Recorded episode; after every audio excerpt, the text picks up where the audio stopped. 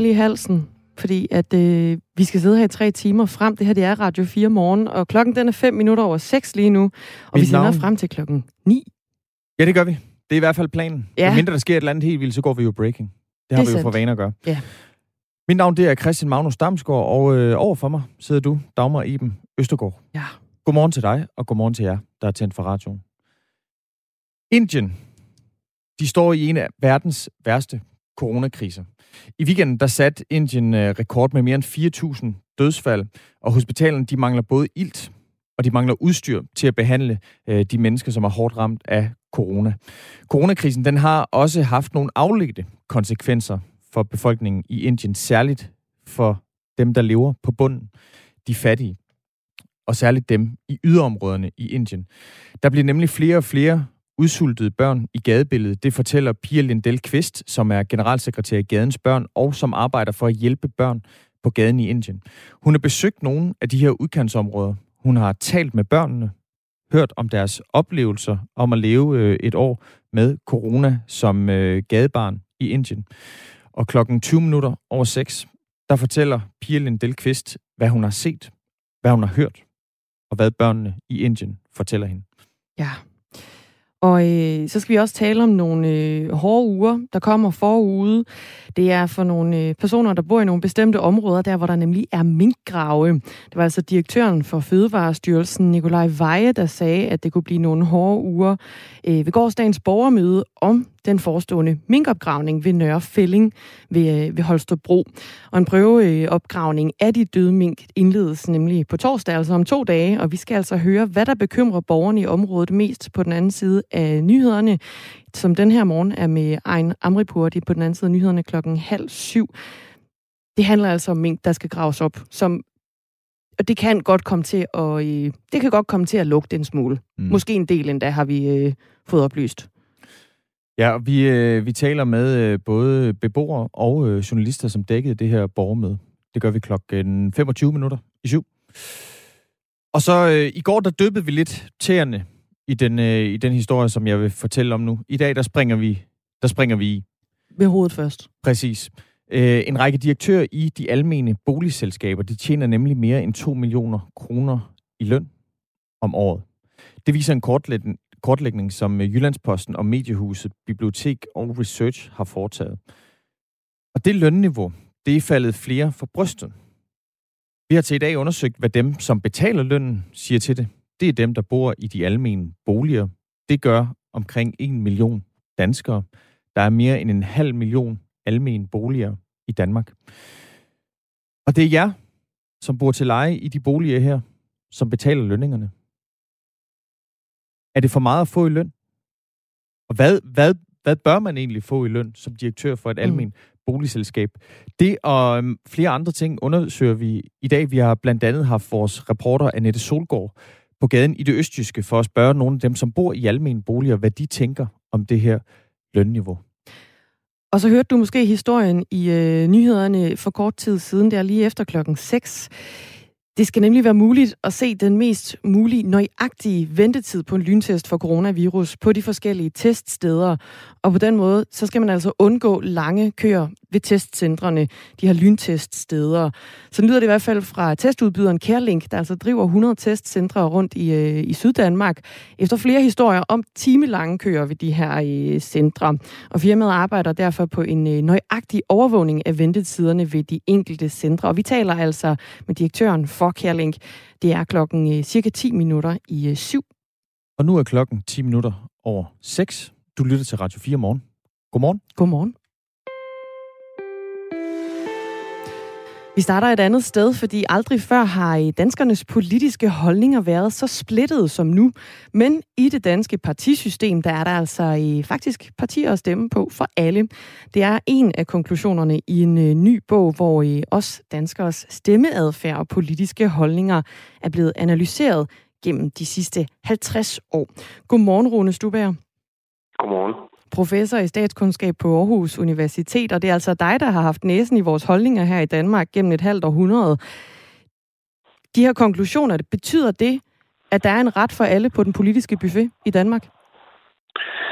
Ja, sådan i store træk, øh, så ser jeg, at det faktisk den konklusion, øh, vi når frem til, at, øh, at øh, der er øh, en mulighed for, for de fleste. Men jeg bliver lige nødt til at rette jer faktisk, fordi at studiet viser ikke, at folks holdninger er mere øh, delte, end de har været tidligere. Faktisk så på de holdninger, vi undersøger, der er der en betydelig grad af stabilitet, øh, både i, i gennemsnitsholdningen, kan man sige, i befolkningen, men også i, i hvor splittede folk er.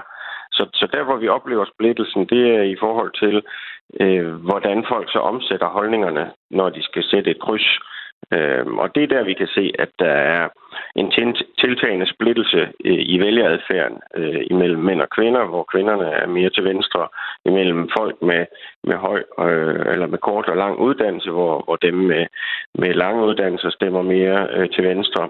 Øh, og tilsvarende kan vi også se, at, øh, at der er en tiltagende splittelse mellem øh, dem, der har, der synes, at, at indvandring er, er en trussel mod den danske kultur.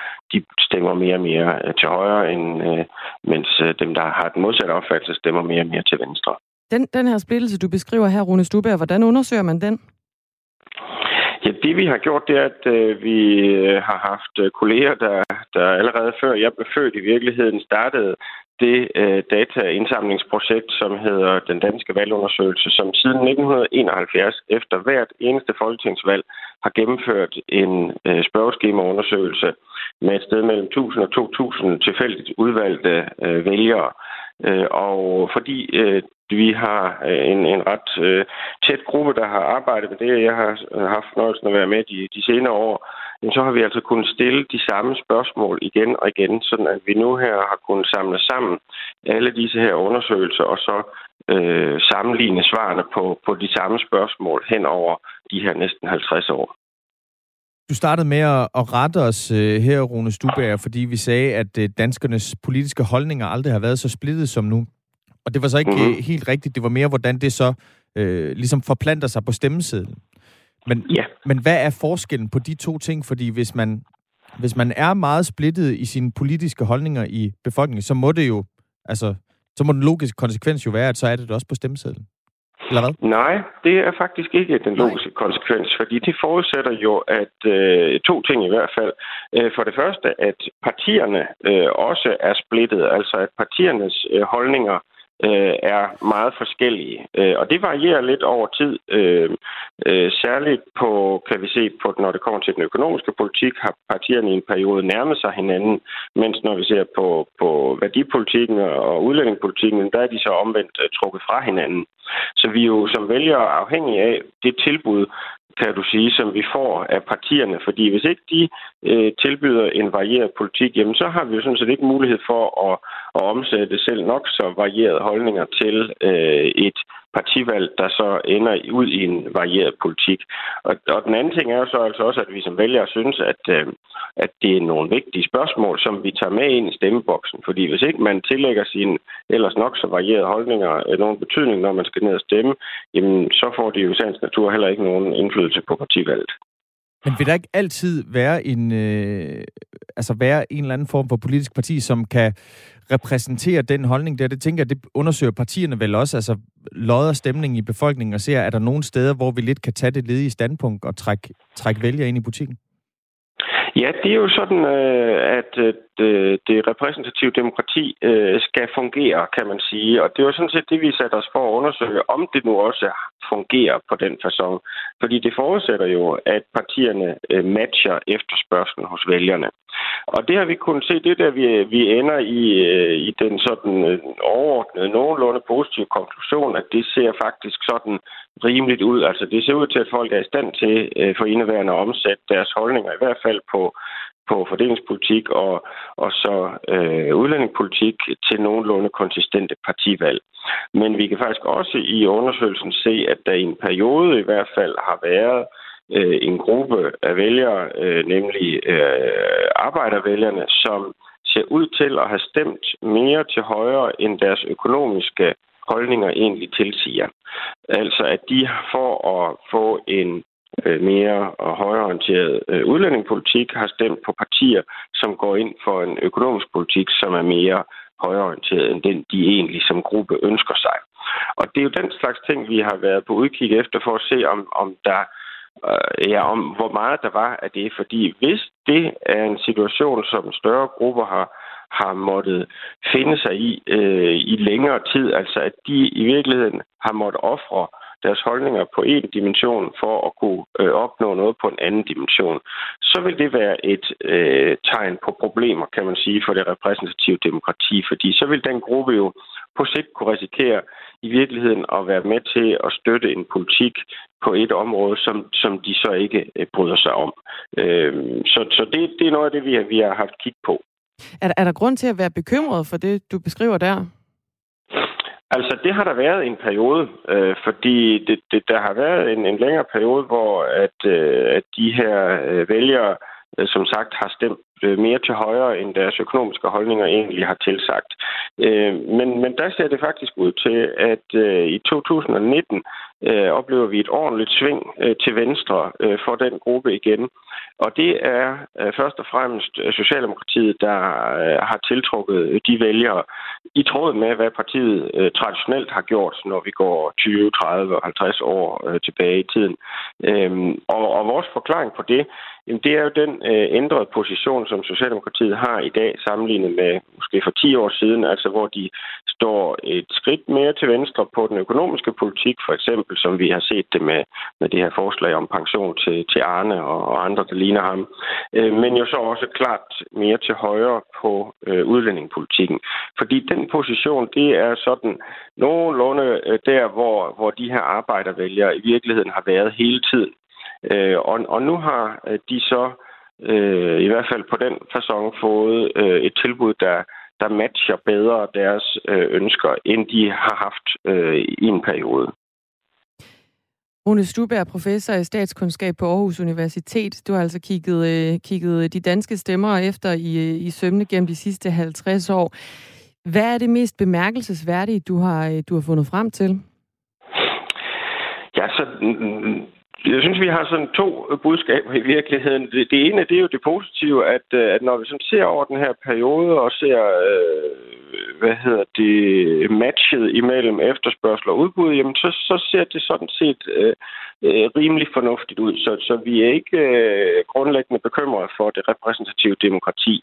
Men på den anden side, så er der altså også de der tendenser med, at mænd og kvinder, folk med kort og lang uddannelse, øh, og, og ikke mindst øh, folk med forskellige holdninger til øh, udlændingepolitikken, altså trækker fra hinanden. De stemmer mere og mere forskelligt. Øh, og, og der ligger jo øh, i det en mulighed for en, en, en øh, kan man sige, bekymring for, at, at det kan udvikle sig på den façon, at at folk måske så får svære og svære ved overhovedet at forstå hinanden overhovedet og, og kunne tale sammen, i hvert fald om politik. Øh, så, så der ligger også en, en, en bekymring på det. På det øh, men men for, for så vidt det, som vi egentlig har stillet op som, som kriteriet, nemlig om folk er i stand til at omsætte deres øh, politiske præferencer, deres ønsker til politikken til en konsistent stemme, der er vi ikke så bekymrede. Så, så fremadrettet, nu har du kigget 50 år tilbage, fremadrettet, hvad kan vi bruge den her viden til? Ja, vi kan jo bruge den til øh, at tænke, at, øh, at vi sådan set har et, øh, et rimeligt fungerende øh, demokrati for, øh, for indeværende. Og så kan vi jo bruge den til også det, og, og det er måske lidt paradoxalt, når det nu er en bog, der handler om vælgere, men at holde fokus på, at en væsentlig øh, faktor i forhold til, hvor godt det her repræsentative demokrati egentlig fungerer, jamen det er, om vi har partier, der matcher vælgernes efterspørgsel. Øh, og der kan vi jo så øh, glæde os over, at øh, en væsentlig faktor for, at det kan lade sig gøre så smidigt, som, som tilfældet er i Danmark, det er jo, at vi har et valgsystem, som er meget åbent. Altså, det er relativt nemt at indsamle de der cirka 20.000 underskrifter, det kræver for at komme på stemmesedlen, og det er også relativt nemt så derefter at få de der øh, cirka 2% af stemmerne, det kræver for at kan få et parti valgt ind sådan de fleste gange i hvert fald. Der er kommet en øh, uh, sms fra en lytter, som har skrevet ind på 1424 og startet sin besked med R4. Han eller hun skriver, så den økonomiske underklasse skal altså stemme til venstre? Spørgsmålstegn. Og jeg tror, det, det var uh, angående noget af det, du sagde tidligere, uh, Rune Stuba, altså om, at, at, uh, at betyder det så, at folk egentlig øh, nu stemmer på politikere og en politik, som ikke er i deres egen interesse. Altså, øh, øh hvis vi taler om øh, den økonomiske underklasse, som, som lytteren nævner her, så stemmer de altså øh, til højre for midten, selvom det måske var i, mere i deres egen interesse at stemme til venstre for midten. Altså nu det her er jo øh, med den brede pensel, så derfor øh, er der jo, øh, kan man sige, altid enkelte individer, der afviger fra tendenserne. Og, og det, jeg siger for så vidt angår arbejdervælgerne, som ikke nødvendigvis omfatter et fra den økonomiske underklasse. Det kommer lidt an på, hvordan vedkommende selv definerer sig. Men, men altså selv der, hvor, hvor arbejderklassen var mest blå, var der altså 40 procent af dem, der, der stemte på et parti, den røde blok. Men ja, altså det vi jo kan se også, fordi vi har, har undersøgt, hvordan har partierne stillet sig øh, over den her periode, det er, at det altså er partierne i den røde blok, der står for den mest venstreorienterede økonomiske politik. Så hvis det er den politik, man ønsker at prioritere, øh, ja, så vil jeg umiddelbart sige, at så er det da det bedste bud øh, for, for de øh, grupper. Altså det, det er der, hvor de formentlig vil få den politik, der, der giver dem selv øh, de bedste økonomiske vilkår. Men, men altså, det kan jo for, for enkeltvælgeren være et fuldt rationelt valg at sige, jamen, nu vil jeg prioritere noget andet. Øh, nu ønsker jeg at gå efter mine interesser på et andet område, og, og de passer så måske ikke med det tilbud, som, som de venstreorienterede partier øh, giver mig, eller, eller har givet over tid. Tak fordi du var med, Rune Stubag. Det var så lidt. Professor i statskundskab på Aarhus Universitet. Klokken den er blevet 22 øh, minutter over 6, og programmet det er Radio 4 Morgen, hvor vi lige nu forsøger at få kontakt til Indien. Vi skal nemlig høre lidt om, øh, hvordan de fattigste børn klare sig igennem coronakrisen, der lige nu, jeg tror godt, vi kan sige, den raser i Indien. Øhm, mere end øh, 4.000 dødsfald oplevede man i, i weekenden i Indien, øh, og hospitalerne de mangler altså både ilt og de mangler udstyr. Og Danmark har jo netop sendt 53 respiratorer til Indien, øh, for simpelthen at afhjælpe den nød, som, øh, som de lider i Indien lige nu. Um, vi kan også lige runde sms'en. Øh, fordi du kan som altid skrive ind på 1424 og starte din besked med R4 og et mellemrum. Så lander den herinde hos øh, Dagmar Eben Østergaard og jeg selv, Christian Magnus Damsgaard. Der er blandt andet en lytter, der har skrevet, Beboerdemokrati. Beboerdemokratur. Som en visevært engang sagde til mig, vi gør nøjagtigt, som det passer os, og er der noget, så har vi en advokat. Det er altså en øh, lytter, der har skrevet på en historie, som vi skal forbi senere, øh, som handler om øh, lønnen til øh, direktør i almen boligselskaber. Jyllandsposten de har nemlig afdækket, hvordan øh, flere direktører i de her almene boligselskaber, de altså tjener mere end 2 millioner kroner i løn om året, og omkring halvanden million kroner i gennemsnit. Det lønniveau, det er faldet flere for brystet. Og vi har derfor til i dag undersøgt, hvad dem, der betaler lønnen, siger til det. Øhm, og du kan også skrive ind. Øh, der bor omkring 1 million danskere i almene boliger. Det er jer, der betaler lønnen. Er det for meget? 1424. Start din besked med R4.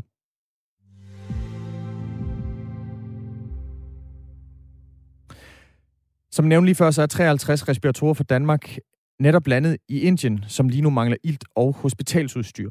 Indien de står nemlig i en af de værste coronakriser, og i weekenden der satte de altså ny national rekord i coronadødsfald.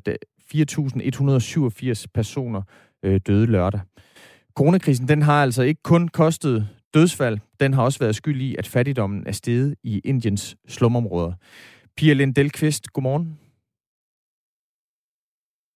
Mm. Nej, opkaldet mislykket nu. Det lige der er åbnet op. simpelthen ikke. Vi prøver lige at ringe op igen. Uh, Pia Lindelqvist, hun er generalsekretær i Gadens Børn, som altså arbejder for at hjælpe børn på gaden i Indien. Og det er især børnene her, som har været hårdt ramt af, øh, hvad skal vi sige, de afledte konsekvenser af coronakrisen. Øh, det betyder blandt andet, øh, det har blandt andet den betydning, at, at børnene i Indien, øh, i hvert fald de fattigste af dem, de har været vant til at skulle nu tror jeg, der hul igennem. få... Kan du høre mig, Pia Lindell Kvist? Ja, jeg kan godt høre dig. Du er, Hej, du er i radioen nu? Jamen, det var da dejligt. Ja. Hej, hej. Godmorgen. Du er generalsekretær i, i Gadens Børn, som altså arbejder for at hjælpe børn på, på gaden i Indien. Og du er i Indien lige nu, og det kan også være, det derfor, det var lidt svært at få, få kontakt til dig, men nu er det altså lykkes. Du har besøgt mange af de her fattige områder, hvor, øh, hvor børnene går rundt sådan lidt på må og få. Hvad er det, du ser? Jamen, vi kan jo godt mærke, at coronaen øh, indsætter i, i områderne, og det er jo også øh, på, på baggrund af, at vi har, regeringen har, har lukket, øh, lukket vores skoler og vores projekter ned. Så det vil sige, at de er jo overladt til sig selv ude på stationen og på gaderne og i slumområderne, hvor, hvor børnene kommer fra. Hvorfor er de det? På grund af, at regeringen har lukket skolerne, hvor at de normalt kommer på vores skoler og får mad og sundhedspleje og øh, ja, uddannelse og, og voksenkontakt, og det kan de jo ikke nu. Så derfor så, øh, så er de ude på gaderne øh, og på stationen. Og der er jo, vi har jo dem, vi, har dem lidt op i grupper. Der er noget, der hedder slumbørn, der er noget, der hedder stationsbørn, og der er noget, der hedder gadebørn. De er jo gadebørn alle sammen, men, men de kommer ligesom fra, fra, fra forskellige områder. Hvad fortæller, hvad fortæller børnene til dig, når du, når du taler med dem? Jamen, de er jo frustrerede, og det er de jo, fordi de er sultne. Så vi er jo i gang med at give mad og uddele mad ude i de områder, øh, i det omfang, vi kan. Øh, øh, uddele maden, fordi der også er sådan ikke, der er ikke et totalt lockdown hernede, men der er, der, der er delvis lockdown, og, og man må jo ikke samles i for større grupper, for så kommer politiet. Øh, og det er jo rigtig svært, når børnene er sultne, og de har brug for den her voksenkontakt og omsorg, som, som, som de normalt får på vores skoler. Så, så det giver nogle udfordringer, ja. Vi taler altså med Pia Lindell Kvist, som er generalsekretær i Gadens Børn, der arbejder for at hjælpe fattige børn på gaden i Indien, og det er også derfor, at øh, forbindelsen den måske ikke går helt øh, igennem på, på 100%. Vi har skruet øh, op for alle knapper herinde, øh, så hvis det er, man ikke kan høre det og sidder og lytter med lige nu, så er du nødt til lige at give, give radioen et, et lille nyk opad på, på volumenknappen. Indien havde altså over 400.000 nye positive tilfælde af covid-19 i, i lørdags, øh, da deres øh, dødstal slog nye rekorder. Og de seneste smittetal øh, fra Indien viser, at øh, landet senest på 24 timer havde 350.000 smittetilfælde. Flere eksperter de peger dog på, at tallet er højere, da der er et stort skyggetal. Og det er jo noget, øh, vi tit taler om, Pia Lindell Kvist. Det er nærmest det første, vi nævner, når vi nævner corona, det er døds- og smittetal. Men hvad med de afledte konsekvenser er det noget, man øh, taler om i Indien også? Det, det bliver du lige nødt til at spørge lidt mere specifikt ind til. Jeg tænker på, at det, øh, det har jo nogle konsekvenser, når man vælger delvist at lukke, at lukke skoler og lukke andre institutioner osv., som du også fortæller. Hvilke konsekvenser har det for, for børnene, og er det noget, man taler om i Indien? Ja, det er det jo, fordi de, jo, altså, de, de er jo på vores skoler og vores projekter fra klokken 9 om morgenen til klokken 5 hver dag. Det vil sige, vi, vi, vi giver dem jo mad. Øh, de får tre måltider mad. De får sundhedspleje, behandlinger, medicin. Og det kan vi jo ikke gøre nu på samme måde, fordi at regeringen har lukket vores projekter ned. Når de lukker vores projekter ned, så er de overladt til sig selv ude på gaderne. Og der, er det, der, der, der, der spreder de sig. Øh, det er jo klart, de gør det. Øh, og, og der er det bare, øh, får, vi fat i en, får vi fat i en større gruppe, men den ikke dem alle sammen. Og det gør jo også, så skal vi jo lige til at være løsningsorienteret og omstillingsparat. Og, og ud og udføre, give dem mad, øh, sundhedspleje, behandlinger ude i felten. Øh, og det er jo problematisk. I og med det også er corona, du kan jo ikke samle så mange børn på et sted, fordi der, det her smittefaren så udgør. Øh, så, så det er jo i små grupper, så det er udfordrende. Så, så, så vores arbejde er ude i felten nu, I, og, og hvor vi skal rundt mange flere steder, frem for at det er på vores projekter, normalt børnene er. Pia Lindell Kvist, tak fordi du var med. Det var så lidt. Hej hej. Hej. Hej altså generalsekretær i, i Gadens Børn, som, som arbejder for at hjælpe børn på gaden i Indien, øh, som grundet øh, skolenedlukninger øh, ikke får den mad, som de er vant til at få. Øh, flere børn, de, øh, de plejer at få deres, øh, deres daglige måltid øh, på skolen, og det kan altså ikke lade sig gøre, når skolen er lukket. Til gengæld så får du et øh, skud nyheder lige om et øjeblik, fordi klokken den nærmer sig nemlig halv syv. Det her det er i Radio 4 morgen, og her kommer nyhederne på Radio 4 med Ejn Amripur.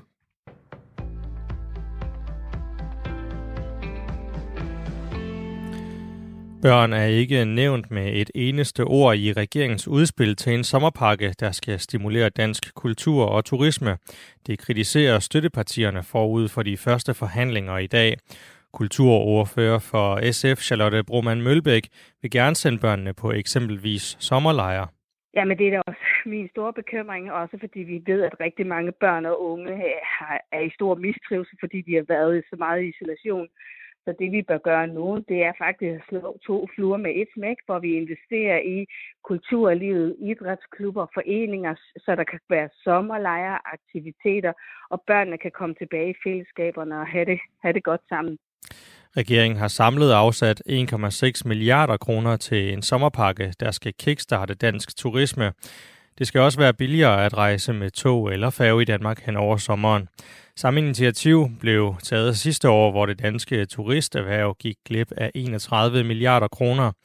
De radikale de vil afsætte 200 millioner kroner til fritidshjem, SFO og klubber, så børn og unge kan komme på ture og koloni i ferien.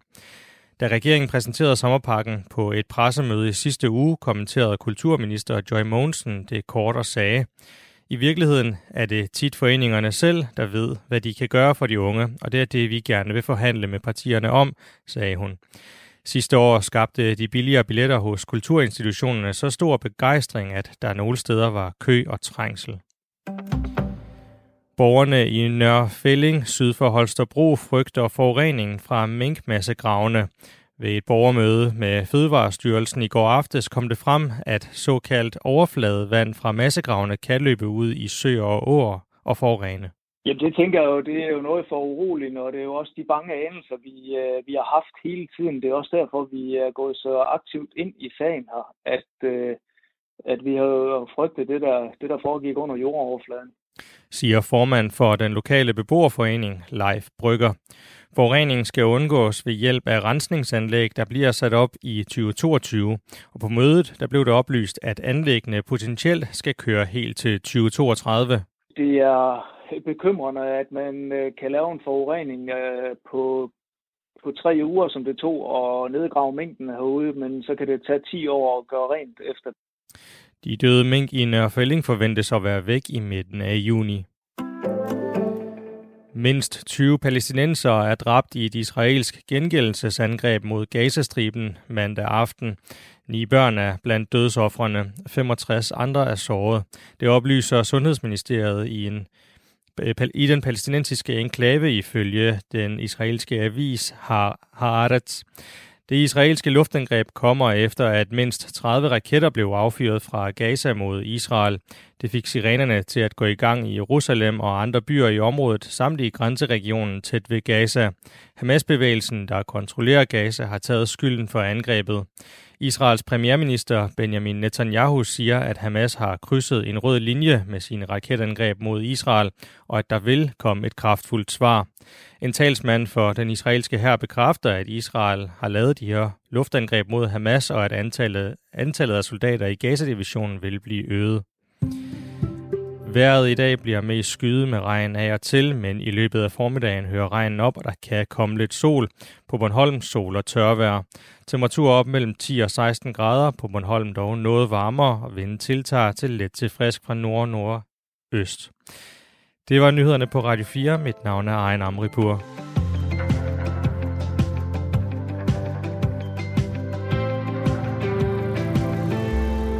Og mit navn, det er Christian Magnus Damsgaard. Og jeg hedder Dagmar Eben Østergaard.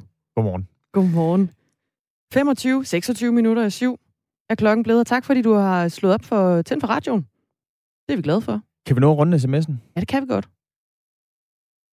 Janteloven vil ofte gøre, at det er snyd, at nogen får mere end en selv, men der følger ansvar og arbejdstimer med lønnen. Jeg er glad for mine 37 timer, har en lytter skrevet ind. Øh, så er der en anden lytter her, som skriver, nej, det er faktisk den samme. Man betaler også øh, toplønninger til bankdirektørerne, selvom man skal betale for at have penge stående. Der sidder nogle bestyrelser med mere, som godkender lønningerne for direktørerne. Og det er jo rigtigt. Øh, det, er, øh, en, øh, det er bestyrelsen i de almene boligselskaber, som beslutter, hvad direktørerne skal tjene. Øh, og grund til, at I skriver ind på den her historie, det er jo først og fremmest fordi, at øh, jeg har sådan anmodet venligt om, hvis man har lyst til at blande sig mm. i den her debat, så kan man skrive ind.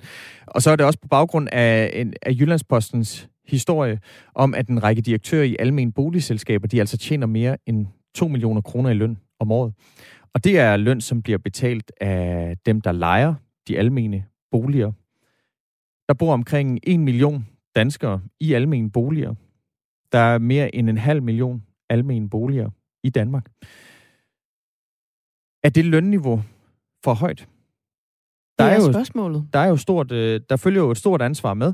Øh, ikke desto mindre så er det i hvert fald faldet flere for brystet, og det er også noget, vi undersøger i dagens øh, Radio 4 morgen. Vi spørger blandt andet dem, der betaler regningen, hvad de siger til det. Øh, vores reporter, Annette Solgaard, har været på gaden øh, i det østjyske. Så mere om den historie senere. Og du kan også byde ind på den. Det gør du på 1424. Du starter med R4, et mellemrum, og så din besked. I slutningen af sidste år blev 4 millioner mink begravet på, øh, tæt på Holstebro og tæt på øh, Karup. I dag, et halvt år senere, der skal de så graves op igen. Det er i hvert fald en prøveopgravning, som altså indledes på øh, torsdag. Og derfor så var bekymrede borgere i Nørfælling syd for Holstebro i aftes inviteret til elektronisk borgermøde med repræsentanter fra Fødevarestyrelsen og fra Miljøstyrelsen. Godmorgen, Anders Sass Meier. Godmorgen. Du er journalist på TV MidtVest og var altså med i går på det her øh, borgermøde. Hvordan var stemningen blandt de deltagende? Altså, øh, det, øh, det var meget intenst, fordi de var godt klar over, at det var, øh, det, det var vigtige ord, der gled over skærmen på det her online-møde. Øh, og derfor blev der også øh, skrevet masser af, af altså både noter og, og, og opfølgende spørgsmål. De har fået lov at sætte nogle spørgsmål på forhånd, så de, så, så de vidste, at de ville få svar på noget af det, de, de bekymrer sig mest om. Men det var intenst. De var, de var udmærket klar over, at det var, det var meget, meget skæbnesvangre ord, der, der blev fortalt den, den aften. Ja, og hvad, og hvad var ordene? Jamen øh, noget af det, der bliver lagt, øh, altså der bliver bidt mærke i, i hvert fald for, øh, for, for dem fra borgerforeningen, det er det her med, at lastbilerne, der skal transportere de her øh, mange, mange tusind tons mink væk fra, øh, fra øh, militærområdet, lige uden for Nørrefælling, hvor de ligger, øh, de kører uden om Nørrefælling. Øh, det har været lidt en mærkesag for dem, fordi at øh, lastbilerne, selvom de bliver dækket af og, og forsøgt at, for, for ligesom at forsøge at holde øh, lugten inde, så, øh, så vil lugten blive slem øh, tæt på de her lastbiler, og derfor har det været vigtigt for dem, at, at ruten ikke går lige igennem øh, Nørrefælling. Og der har de så fået, øh, fået lov til, at lastbilerne de altså ligger ruten udenom. Mm. Øhm, noget af det, de efterspurgte stadigvæk, øh, og stadig ikke føler helt, de har fået svar på derude, det er omkring deres vandløb. Øh, og det er jo en af de helt store øh, mærkesager for dem, fordi de, øh, de får at vide af Fødevarestyrelsen, at øh, drikkevandet ikke er øh, forurenet, men de er lidt i tvivl om vandløbene, der løber rundt omkring. Øh, i byen, og det, det er stadig noget, de, er, de, de har spørgsmål til. Den 13. til den 5. maj, der begynder man altså på det, der kaldes prøveopgravninger. Her skal de første mink graves op, og så prøveafbrændes. Og det skyldes blandt andet, at forbrændingsanlæggene, de altså ikke er vant til at brænde mink af, og derfor så skal de lige justeres en omgang. Og to uger efter, der begynder den egentlige opgravning, som ventes at være færdig i midten af juni måned.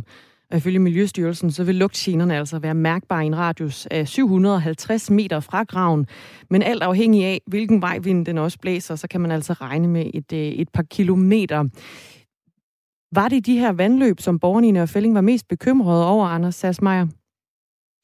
Det kommer lidt på, hvem man spørger, fordi dem, der, øh, dem, der bor øh, meget tæt på, de er jo selvfølgelig især bekymret for grundvand og for, for vandløb. Øhm, fordi de er godt klar over, at de slipper ikke for lugten. Øh, jeg tror, de er klar over, at det løb er ligesom kørt, hvor dem, der bor inde i byen, der er det lidt mere en blandet, øh, altså der, der er det både, øh, både lugt og støj, og så selvfølgelig øh, vandløbende.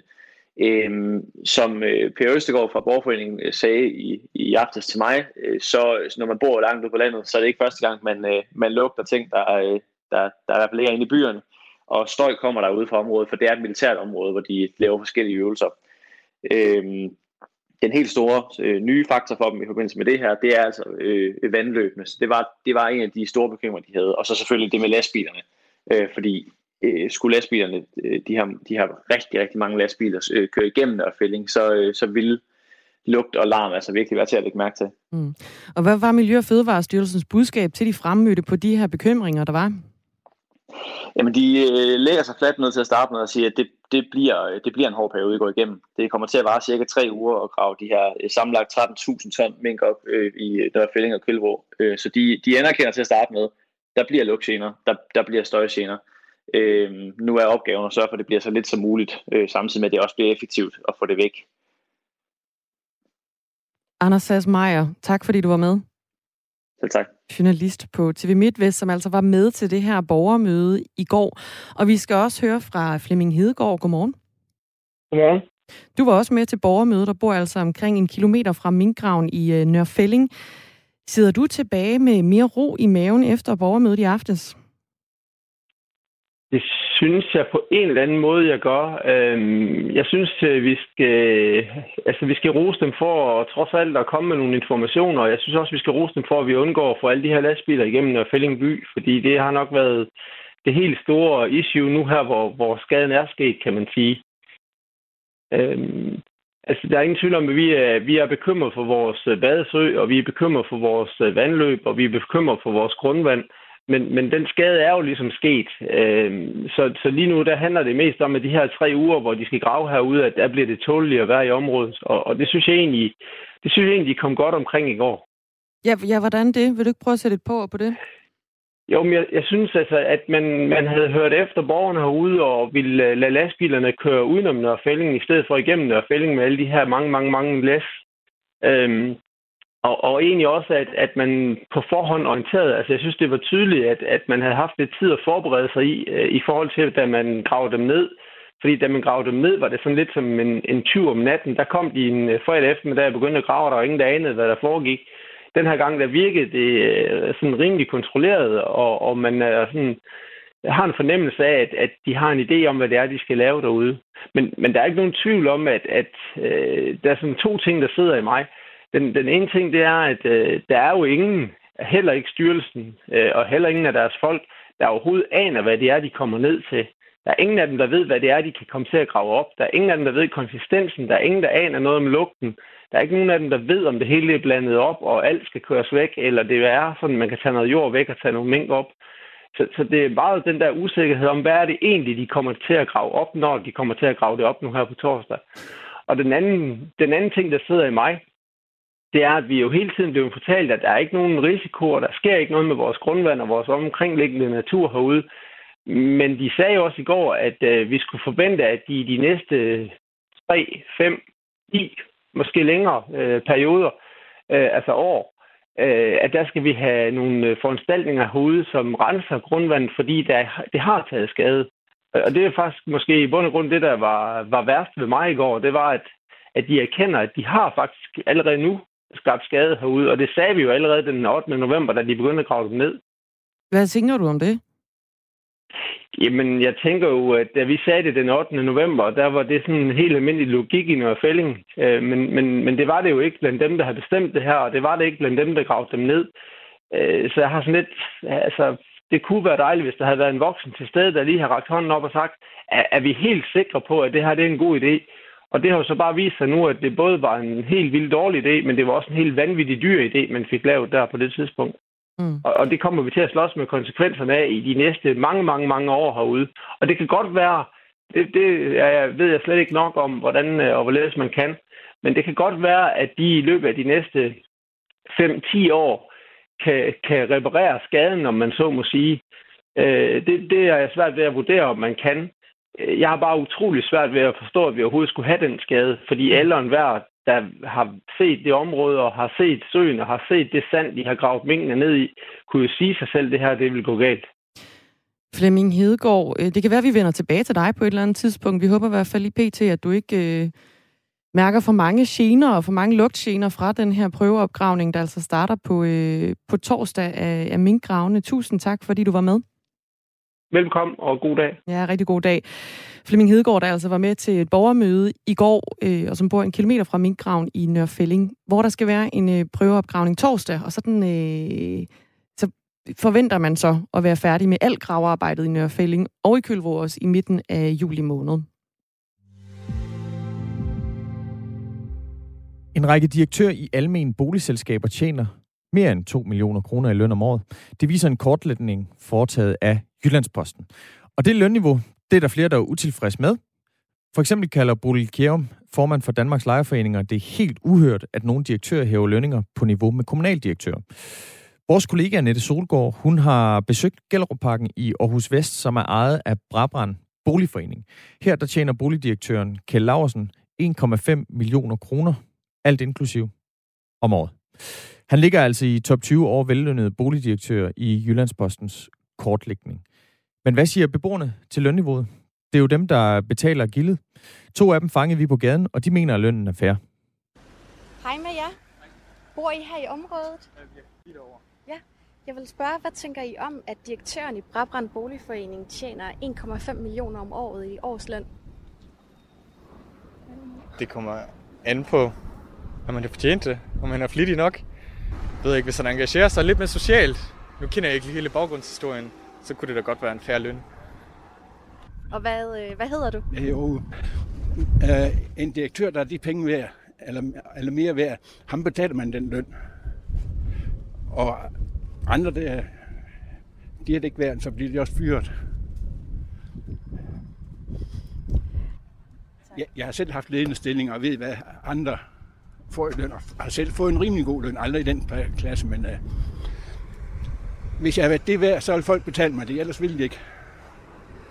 Det er min holdning til sådan noget. Og så er der altså også dem, der mener det modsatte. Nemlig at en løn på halvanden million kroner om året, det er for meget. Hvis du skulle komme med et gæt, hvad tror du så, at direktøren i boligforeningen tjener? Det er ikke engang for noget at gætte noget En der. halv million. Ja, en halv. En halv million? Ja. Ja, måske. Han tjener halvanden million kroner. Okay, vildt nok. Oh, det er mange penge. Det er meget. Ja, det lyder meget sindssygt. ja. Det synes jeg måske lige i overkanten, faktisk. Men, øh, ja. Men der, hvor jeg bor, derovre faktisk på den anden side i kollegiet, der er det også ret peberet, faktisk. Altså, så nej, det, jeg synes ikke, at det er i orden. Hej. Jeg hedder Saru. Hvad tror du, direktøren for boligforeningen tjener i løn? Øhm, lidt over 20.000 måske, eller 30. Han tjener 1,5 millioner kroner om året. Det kan ikke være rigtigt. Er det det? Det er mange penge. Du synes, det er mange penge? Rigtig mange penge, det synes jeg, det er så. Og det er jo alle jer lejere, der betaler til den løn. Det er mange penge. Det er rimelig mange penge. Det har jeg aldrig forestillet mig, det, det er det. Det overrasker mig sådan. Eller det kom bag på mig faktisk, ja. Det gør det. Tak for det, og Selv god dag. Tak, tak og i lige måde. Tak. Hej. Bor du her i området? Ja, det gør jeg. Og jamen, jeg synes, det er fair, det... Nej. Men jeg ved ikke. Det er interessant. Altså, jeg læser til arkitekt, så det er sådan noget, som jeg nok også skal forholde mig lidt til. Men hvad, hvad, hvad, hvad, hvad er det, du undersøger, eller hvad er det, I undersøger helt konkret? Altså, at, om det, om, hvad er det, der skal, hvad, hvad er det, I vil finde ud af? Vi, øh, vi tager sådan debatten for og imod det lønniveau, der er blandt boligdirektører. Ja. Øh, Er det, det er noget af det højeste i Danmark? Er der nogen, der er højere? Der er jo nok der. ja, der er op til 2,4 millioner. Hvor er det henne? Det er i København, i KAB. Okay. Det er sikkert nogle penge, der kan omfordeles. Jeg ved ikke, hvad de laver. Det kan være, at de har helt vildt meget pres på deres skuldre. Jeg aner det sgu ikke. Altså. Og det er altså Kjell Laursen, som er direktør i Brabrand Boligforening, og ham besøgte vi øh, selvfølgelig også øh, og spurgte, hvad han laver for de 1,5 millioner lønkroner, som han får hvert år, og som øh, beboerne her øh, reagerer på. Lad os høre, hvad han, for, hvad han sagde. Altså, hvis jeg lige skal prøve at introducere det her, så har vi jo Gellerup, det er det, der ligger her fra Preben Rasvej og sydpå. Og da, da jeg startede her for syv år siden, der lå der en boligblok her, og boligblok her, og der, og der, og der. Og, øh, og nu har vi jo så, og der var ingen, hele det her vejsystem var der ikke, og nu har vi jo så fået nedrevet de der fem blokke, lavet et helt nyt vej, en helt ny park, og så har vi solgt jord. Alle de der grå felter, graverede felter, plus meget mere rundt omkring hernede, har vi solgt til private ejendomsudviklere. Så det er jo derfor, det er jo en enorm udvikling, der har været i det her område siden øh, de, de sidste fem år. Ikke? Hvor mange boliger har I? Så i alt har vi i øjeblikket 5.500 boliger i hele Aarhus. Synes du, at du tjener for lidt eller for meget? Jeg har hele tiden sagt, at jeg vil ikke øh, forholde mig til, det er ikke mig, der skal afgøre, om min løn står mål med mine kvalifikationer, eller med de resultater, eller øh, som, som jeg har opnået. Det må være andre end mig, der, der drager de konklusioner, eller foretager den vurdering. Øh, jeg vil gerne fortælle, hvad jeg laver, men, øh, men at, at foretage vurdering af, om det er højt eller for højt, eller om det er lavt eller, eller noget andet, det, det må være andre end mig, der foretager den bedømmelse. Jeg har talt lidt med folk på, på gaden her. Mange af dem er jo lejere i, mm. i, øh, i jeres boliger. Mm. Øh, og det, de også rigtig gerne vil vide, det er, hvad laver du egentlig for den løn, du får? Ja, det vil jeg også. Det vil jeg gerne øh, fortælle, hvad jeg laver, så det er, det er jeg helt åben for. For eksempel ja. i dag. Hvad har ja. du så lavet i dag? Jamen, øh, jeg har, i dag har jeg jo startet med et, øh, et møde med det, der hedder Landsbyggefonden, hvor vi skulle udrede nogle økonomiske anlægner, som lå en del år tilbage. Øh, blandt andet noget, der knytter sig til de nedrivninger, der øh, har været her. Så der har vi haft et teamsmøde med, med Landsbyggefonden, hvor jeg også har været øh, talsmand af ordførende fra vores side. Øh, så har jeg øh, haft øh, møde omkring noget grundsal. Der skal bygges en øh, skole herude til Aarhus Kommune, og der er der jo et grundsal og nogle bygninger, der skal nedrives, for at det kan realiseres. Der har vi været i gang med at kigge på en række detaljer omkring øh, øh, nogle vilkår. Øh, så har jeg haft, øh, haft møde om en, øh, en skønssag, som det hedder, på et byggeri, vi gennemførte for nogle år siden, hvor der er nogle fejl og mangler, og, og øh, det har vi så været i gang med at vurdere, om vi skal kigge ind i en sag, der skal i voldgiftsretten, eller om vi skal kigge ind i en sag, hvor vi kan indgå et forlig. Øh, så har jeg besvaret, øh, nu talte jeg sammen, inden du kom, øh, 48 e-mails i løbet af dagen i huller, som har været ind imellem, og så har jeg så haft den fornøjelse at blive ringet op af Radio 4. så det er sådan lige frit fra hukommelsen, det jeg har beskæftiget mig med i dag indtil nu. Øhm, og hvor mange timer ligger du i det her arbejde?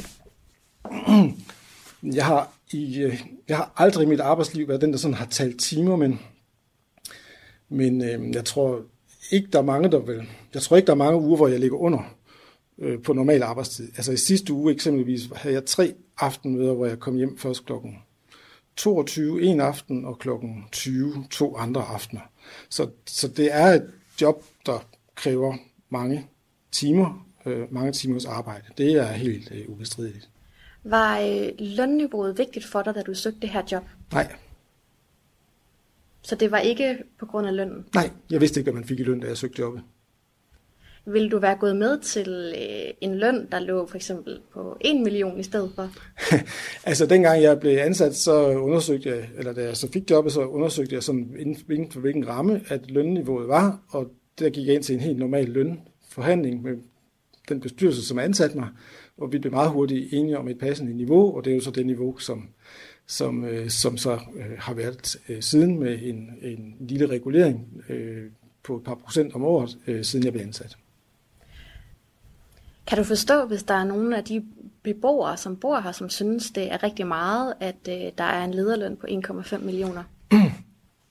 Jamen, altså som jeg startede med at sige, så vil jeg ikke selv forholde mig til, om det er øh, om det er en høj løn eller en lav løn. Jeg, jeg kan godt forstå, at der er mange, der tænker, at det er mange penge, men det er andre end mig, der må foretage den bedømmelse, om det er om der, om der er det rigtige, det rigtige forhold mellem løn og kvalifikationer og, øh, øh, og så de resultater, der bliver opnået. Sagde altså Kjeld Laversen, som er direktør i Brabrand Boligforening, og som øh, vores reporter Annette Solgaard havde besøgt og, øh, og spurgt, hvad han laver for, de, øh, for den halvanden million lønkroner, han hvert år får af lejerne. Klokken øh, 7.45, altså kvart i 8, der, øh, der tager vi debatten om direktørlønningerne, og det gør vi med Bodil Kærum, som er landsformand i Danmarks Lejeforening, og Bent Madsen, som er direktør i Danmarks Almene Boliger.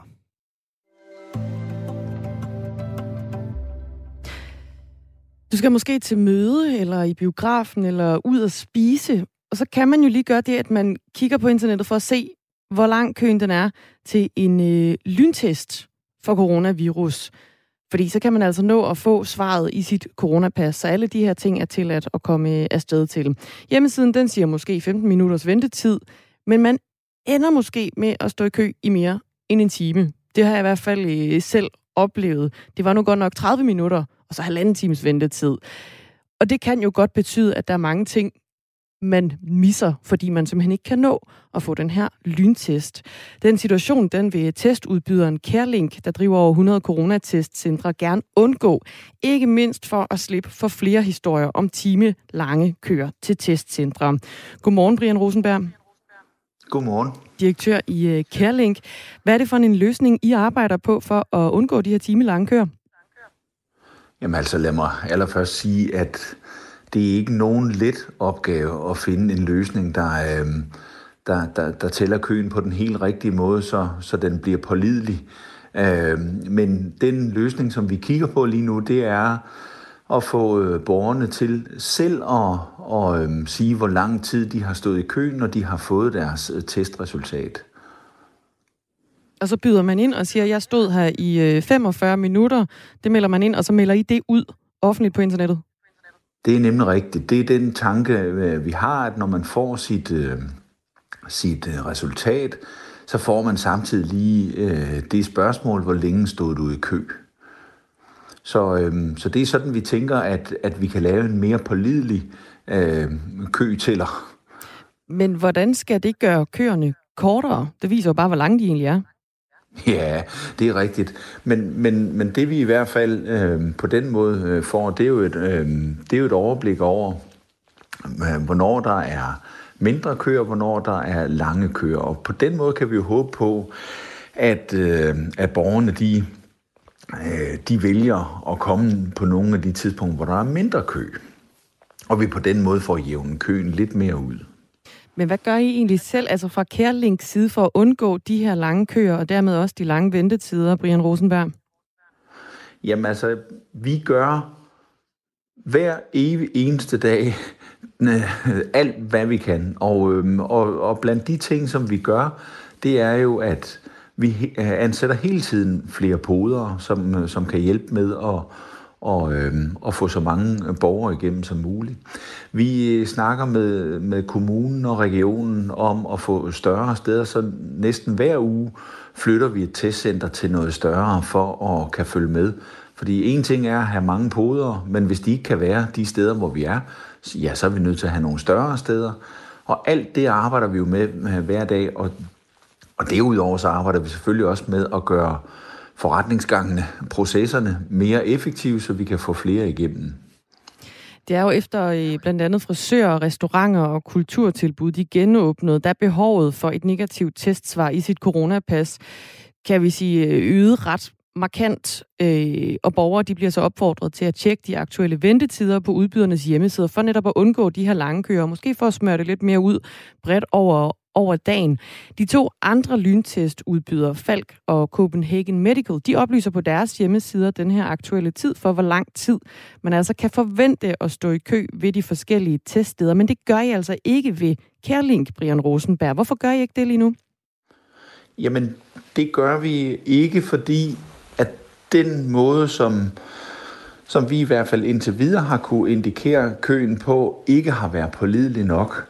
Og, øh, og så vil vi meget, meget gerne undgå den situation, at, øh, at man læser ind på vores hjemmeside, at der er en halv times kø, og så kommer man ud til det sted, og så viser det sig, at der er halvanden times kø.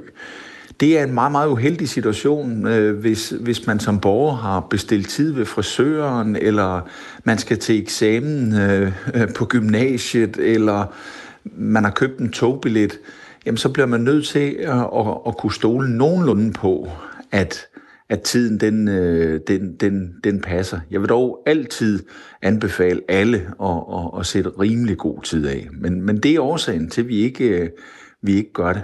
Når I får implementeret det her system, hvor folk de så skal byde ind med, med, med den tid, de har brugt i, i køen hos Kærling for at få en lyntest, skal man så stadig sætte øh, rigtig god tid af, Brian Rosenberg, eller bliver køerne rent faktisk kortere?